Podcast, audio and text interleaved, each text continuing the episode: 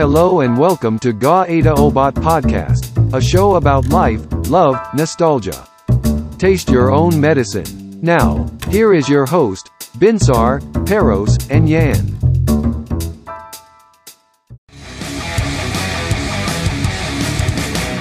Kali ini bakalan ngomongin tentang pengalaman Peros. Katanya udah empat tahun jadi penghuni kampus ngejaga lab tengah malam.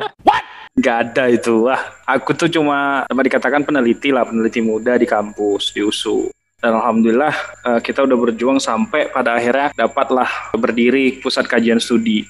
Sefahamku sih pusat kajian studi yang kita buat ini kayaknya di MIPA sendiri tuh baru pertama, kayaknya. Tapi aku nggak tahu gitu.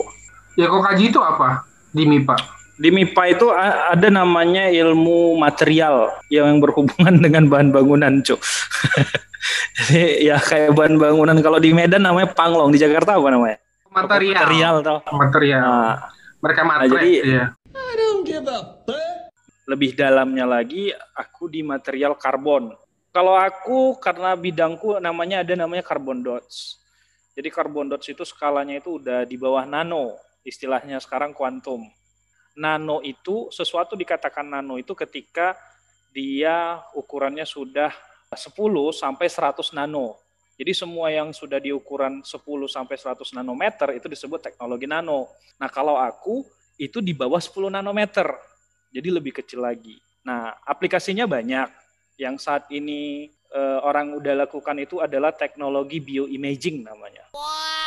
Bioimaging itu pencitraan. Jadi selama ini kan kita kalau mau ke rumah sakit gitu, kita mau ngecek badan, itu kan kita pakai X-ray. Nah, sinar X itu bahaya sebenarnya pada energi tertentu. Jadi ada intensitas namanya, kayak cahaya lampu itu lumens lah istilahnya kan, luminesensi, Hmm. keterangannya. Jadi berapa terang.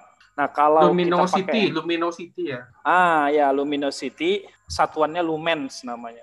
Nah kalau aku itu di carbon dots itu kita bisa melihat gambar suatu benda itu dia jadi warna dan itu lebih bagus dibandingkan dengan menggunakan sistem X-ray teknologi X-ray.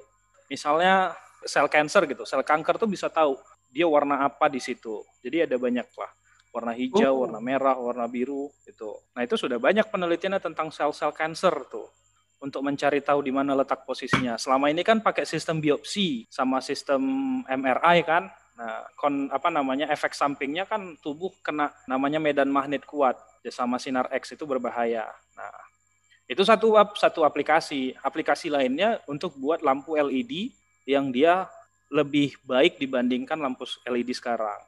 Yang sponsoring kan siapa itu?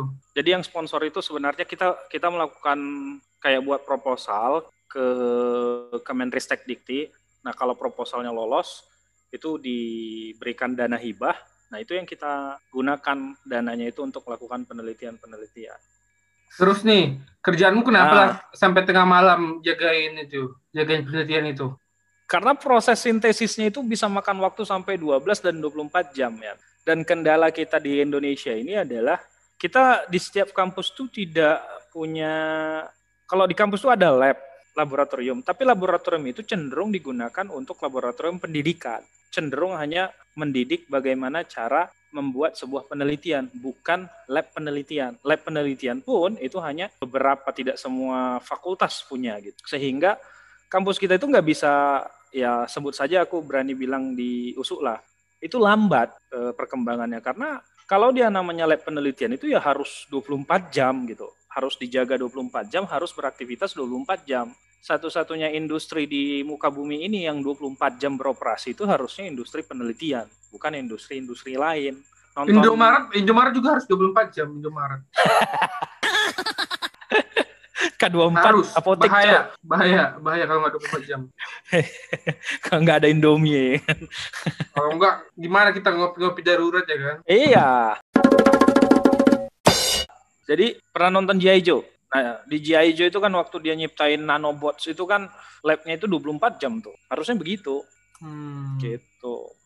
Kalian itu disupport nggak sih dari kampusnya sendiri? Kalau dari kampus sih disupport. Disupport tuh yang pertama ya kayak dikasih ruang gitu kan. Kasih ruang, kita dikasih gedung lah.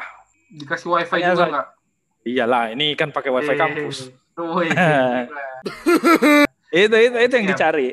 Ah, siap. Makanya tengah malam buat buat ini buat buat sekalian download bokep juga ya. Eh maksudnya download film, jurnal-jurnal ini penelitian, jurnal ilmiah maksudnya. Wow. Ya, nah itu juga terkait dengan jurnal ilmiah itu Eh, mahasiswa khususnya di USUK lah di MIPA itu masih terkendala dalam mengakses jurnal artikel ilmiah karena itu dianggap tidak penting Aneh sekali Bukan. peneliti tapi nggak baca artikel ilmiah. bukan penelitinya di ranah birokrasinya Oh, baiklah. itu karena kan kalau kita mau akses satu jurnal ilmiah itu itu bisa miliaran Bayar itu bukannya Iya. gratis ya? Publikasi gratis. jurnal ilmiah itu nggak gratis.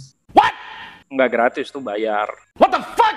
itu bayar ya itu mungkin nanti satu episode kita bisa bahas itu tentang global monopoly of scientific journals Ah, Anjir semua itu di ini ya, ya di profita profitasisasi. kapitnya profitisasi What the hell? ya itu tidak akan terprofitisasi bila eh, kampus atau pemerintah khususnya itu memberikan akses memfasilitasi secara gamblang gitu ya bahasanya kan memang 20% dari anggaran negara itu harus untuk pendidikan kan gitu. Tapi dari 20% itu tidak semua. Di satu sisi ada yang bilang bahwa kenapa hal itu tidak terjadi? Karena penelitian ini tidak ada hasilnya gitu. Ini ya kalau aku ya aku berpikir ya sebagai pelaku industri ya. Penelitian itu kan harus ada ini ya karena harus ada goalsnya harus ada apa namanya bisnis plan-nya itu kayak gimana ntar lima tahun harus dapat ini 10 tahun harus dapat ini yang, yang begitu loh. Roadmap. Kalau istilah di penelitian roadmap paling nggak udah harus ada ya itu untuk industri itu ntar kira-kira kapan bisa dapat gitu menurutku ya Ya, ya memang memang itu dia masalahnya ya. Para pemberi na- dana, investor lah kita sebut, mereka itu ragu dalam memberikan karena tidak ada produk akhir luaran sebutlah output yang sifatnya itu komersil gitu. Masalahnya untuk mendapatkan konsep komersil itu praktis itu harus dilakukan jangka panjang dan juga harus ada fasilitas dan infrastruktur. Nah, itu yang jadi persoalan.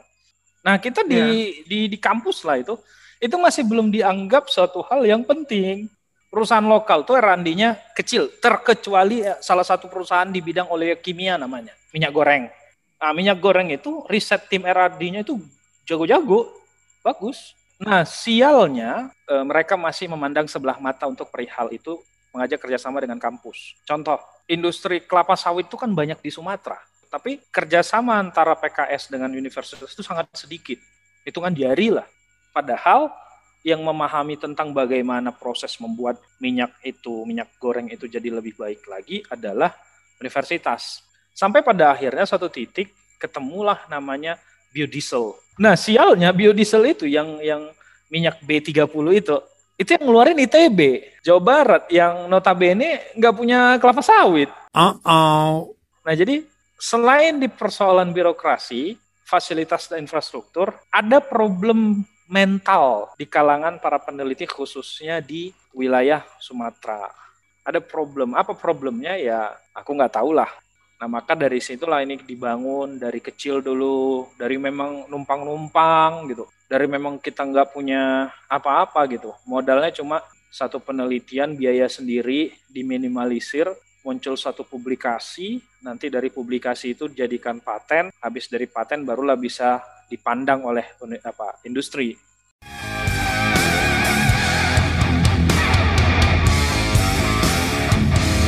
Jadi nih, selama kau jaga sampai tengah malam nih, ada kisah-kisah unik gak, gak sih yang bisa kau bagi? Nggak ada.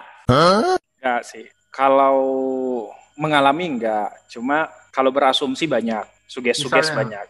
Jadi di depan labku ini, kalau kalian mau pendengarnya dari USU pasti kenal LIDA, Lab Ilmu Dasar USU. Nah di depan lab LIDA itu, itu ada satu pohon gede, pohon apa tuh yang ada akar-akar yang mem- ke bawah tuh? Pohon beringin Eh, ah, pohon beringin. Oh. nah, isu-isunya ada yang bilang itu ada penunggunya. cewek cowok Gak tahu lah, sejauh ini belum. Nah, jadi itu karena jarangnya aktivitas mungkin ya, jarangnya aktivitas penelitian di kampus lah yang sampai 24 jam.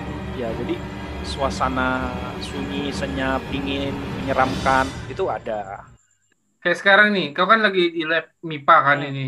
Jam sekarang katakanlah jam 11 malam itu. Ada berapa orang yang ada di situ? Tiga orang, termasuk aku. Di gedung itu ya berarti ya? Iya di gedung ini. I got a bad feeling about this. Anjir. Ya, Jadi kalau katakan nih, kalian jam satu malam nih, lapar pengen makan Indomie, masak sendiri atau pesen Grab? masak sendiri lah. Anjir. Mana ada Grab yang mau dat masuk? Mana ada yang mau jam satu malam ya? Ini Apaan ini katanya? Ketemunya di pesan pohon beringannya Pak. Wah nggak betul ini kan. Terus masuknya kemari kan itu harus dari pintu satu. Lewatnya dari fakultas kedokteran.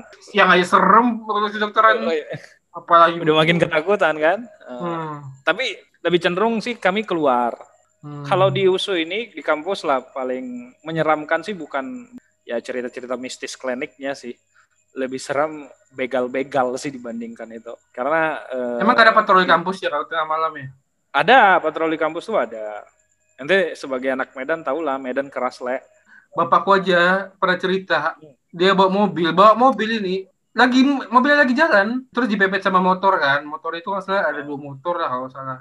Satu motor itu dua orang. Banyak digembosin, lagi jalan pelan. Gimana caranya? Bawa linggis lah mereka bawa apa ya? Aku nggak tahu ya kan tiba-tiba mobilnya udah Terus agak oleng kan gimana mo- mobil kan kayak nunggu bapakku berhenti ya di situ lah disikat kan memang jalannya lagi sepi tapi Oh. di, dihajar aja sama bapakku sampai ketemu warung orang ngumpul-ngumpul baru dia berhenti situ baru orang yang kabur Iya. itu ngeri kali Ya emang gitu. Ya ini kan cerita-cerita di lab, live as a researcher. Tapi kalau menurut gue pribadi, sebagai seorang peneliti khususnya di Indonesia itu enak gitu. Cuma yang nggak enak itu ya duitnya. Karena kita nggak digaji kan. ah masa sih uang itu nggak cukup buat kalian sedih Nah. juga ya sebagai Ya sedih. Kayak inilah kayak film Hulk. Hulk itu kan dia memang benar-benar peneliti gitu si Bruce Banner-nya. Hmm. Apain coba neliti neliti sinar gamma terhadap penyembuhan luka. Nah, jadi ya begitu.